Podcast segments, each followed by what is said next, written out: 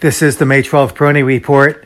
NASDAQ futures are leading the Dow futures lower pre opening this morning. This after the Dow had its worst decline since February, and the financial media really made a story out of that. But really, it's been some time since we've seen the Dow uh, correct uh, to any significant uh, degree. And for that matter, the general market has not had a significant correction in quite some time as well. So I think the possibility of a 3 to 5% pullback is still very much uh, a possibility here. Looking at the uh, Dow versus the NASDAQ, a very big uh, gap there in performance. The uh, Dow up nearly 12%, while the NASDAQ is up 3.89% year to date. And I think that gap uh, could close a bit. Last week I'd mentioned that I was seeing uh, some panic selling beginning to really take place later in the week, uh, late, late last week, that is, for a number of the technology stocks and some of the other momentum uh, categories as well.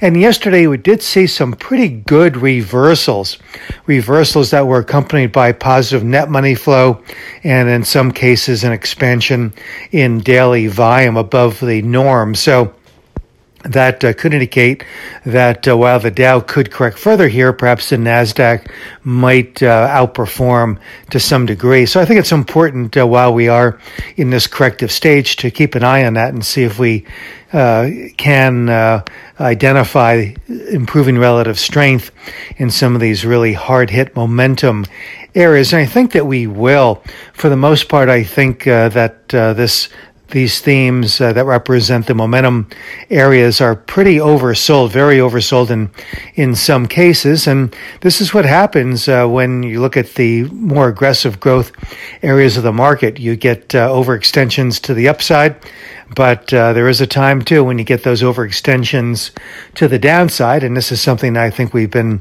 seeing here over the last uh, week or two, especially. But again, I was somewhat encouraged by the uh, positive net money flows that uh, I was observing uh, with the uh, pivots that we saw in a number of the uh, tech stocks and, and others uh, yesterday. So that's what I'll be watching here right now the relationship between the Dow Jones Industrial Average and the NASDAQ and technology specifically to see if we can see some real base formations develop and get um, reinforced here over the short run there can be those stops and starts. It can be a pretty frustrating period, May and into the uh, early summer period. And I think it will be uh, choppy and somewhat uh, sawtooth. But as I'd mentioned uh, some months ago, while I was expecting a bit of a sell in May, go away scenario, I also thought that it would be a very uh, good environment for stock picking. And I think that could very well